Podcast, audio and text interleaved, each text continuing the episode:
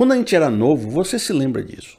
Você, pense aí você novinho, pelo menos a grande maioria de nós, pense aí você novinho.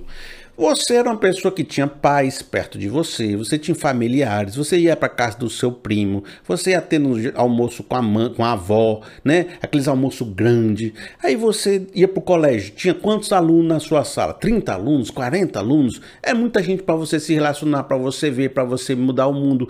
E quando você tinha um problema, o que é que acontecia? Vinha um professor te aconselhar, vinha um coordenador, chamava os seus pais, todo mundo fazia ali algo para tentar te orientar, te colocar na direção certa. Todo mundo que você querendo que você tenha uma profissão, que tenha uma direção, que tenha um ensino, que tenha algo fundamental para você ser alguém nessa vida. Vem um pastor, vem uma igreja, todo mundo luta por você, querendo te potencializar, te colocar para frente, criar, educar você. Você tem contatos com muitas pessoas, o seu mundo só se amplia. Mas aí, de repente, você começa a ficar adulto. E aqueles 50 amigos do colégio, da sua sala, já não são mais ali, não estão mais perto de você. Daqueles 50 ficou 10, no começo ainda, né? Porque você sabe que vai chegando um momento que vai ficar 2. E na igreja você tinha aquele grupão que comia pizza toda hora, que juntava assim 10 mesas na pizzaria depois do acampamento. Que sempre saíam um sem pagar e era confusão para dividir a conta. Hoje para você sair com um amigo... Um casal de amigo é uma dificuldade para marcar a hora, para ver o momento. E você trabalha para cima e para baixo, corre, corre, corre. Você não tem tempo para ter relacionamentos, para ter um mundo tão grande assim. Todo mundo quer um pedaço seu. Você tem que correr porque senão não consegue salário, tem que correr porque senão é demitido. Chega em casa, aquele mundo de confusão, de notícias chegando na sua cabeça, entrando na sua vida. E você... fica ali ansioso por aquele negócio todo e tem um WhatsApp dizendo, entre no nosso grupo, o Telegram, entre no nosso grupo e escute o que a gente está falando e se envolva no nosso ativismo e se envolva no nosso negócio e a gente quer o seu tempo, a gente quer o seu dinheiro, a gente quer o seu recurso, todo mundo atrás de você, todo mundo querendo sugar sua alma, você já está carregando o peso dos filhos, o peso do marido, o peso dos parentes, o peso da mãe, o peso de tudo nas costas.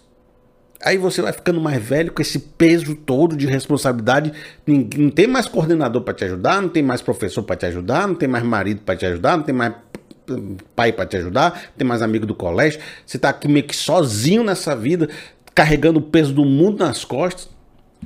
Aí você começa a perceber que se você ficar mais sozinho, você é mais feliz. Se você se isolar um pouco, se você escolher, sabe... se afastar um pouco de algumas pessoas, você vai se sentindo mais melhor, com menos gente, sabe? A própria vida vai te empurrando para esse negócio, quem nunca?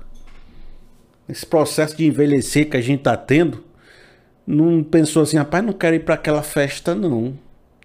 Eu tô mais aqui para ficar em casa, no meu cantinho, porque eu sou mais feliz, mais isolado do que naquela movimentação do cansei, quero paz, né? Quem nunca teve esse sentimento? Então, a vida vai empurrando a gente para um isolamento, para uma restrição, para reduzir o nosso mundo. E a gente mesmo, na nossa emoção, vai querendo se distanciar um pouco.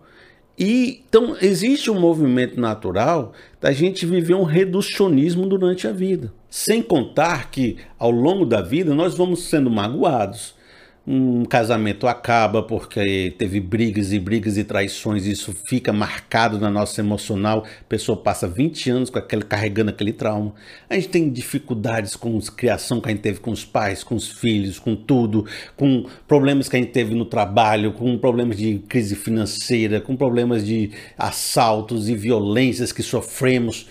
E tudo aquilo vai virando com amigos, traições, amigos que nos abandonam e toda aquela carga, aquela coisa emocional vai também se acumulando. Ao mesmo tempo que a gente vai se restringindo, né, socialmente e vai sentindo menos alegria nos grandes movimentos e mais alegria nos pequenos, a gente vai se restringindo, vai ficando menor, a bagagem emocional de trauma acumulada vai ficando maior. E aquilo vai ser no lixo da alma. Então, por isso que vai surgindo a mente tacanha, a mente raivosa, a mente chateada, a mente da picuinha, a mente que diz que, não, eu sou de boa com todo mundo, mas quando vê, tá com raiva do fulano, tá com raiva do ciclano, não fala mais com o outro, tá chateado com todo mundo, acha tudo ruim. Já percebeu que a pessoa que vai ficando mais velha vai achando tudo ruim?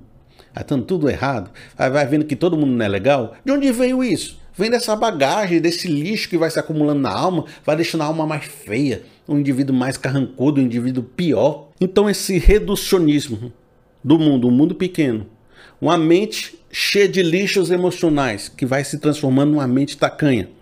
O emocional agora, você não tem mais que prestar conta com ninguém, seu mundo ficou pequeno, ele vai se soltando, você diz, eu falo é mesmo, eu sou assim, se não quiser que vem comigo que eu dou de volta, vai ficando, o cara vai falando o que quer, vai pensando o que quer, porque também já não tem mais que prestar conta com ninguém, vai, o mundo vai ficando reduzido, o molho vai apurando, né? Tem um molho, quando ele está com muita água, o sabor é mais suave, quando o molho vai apurando, o sabor é forte, né? Vai ficando aquele indivíduo cheio de lixo emocional, forte, vai ficando o mundo pequeno, a mente tacanha, emocional sem freios e uma vida vulnerável. Entenderam? Essa palavra de hoje é para a gente entender. Você conseguiu compreender a problemática e a dificuldade do perigo que você está vivendo?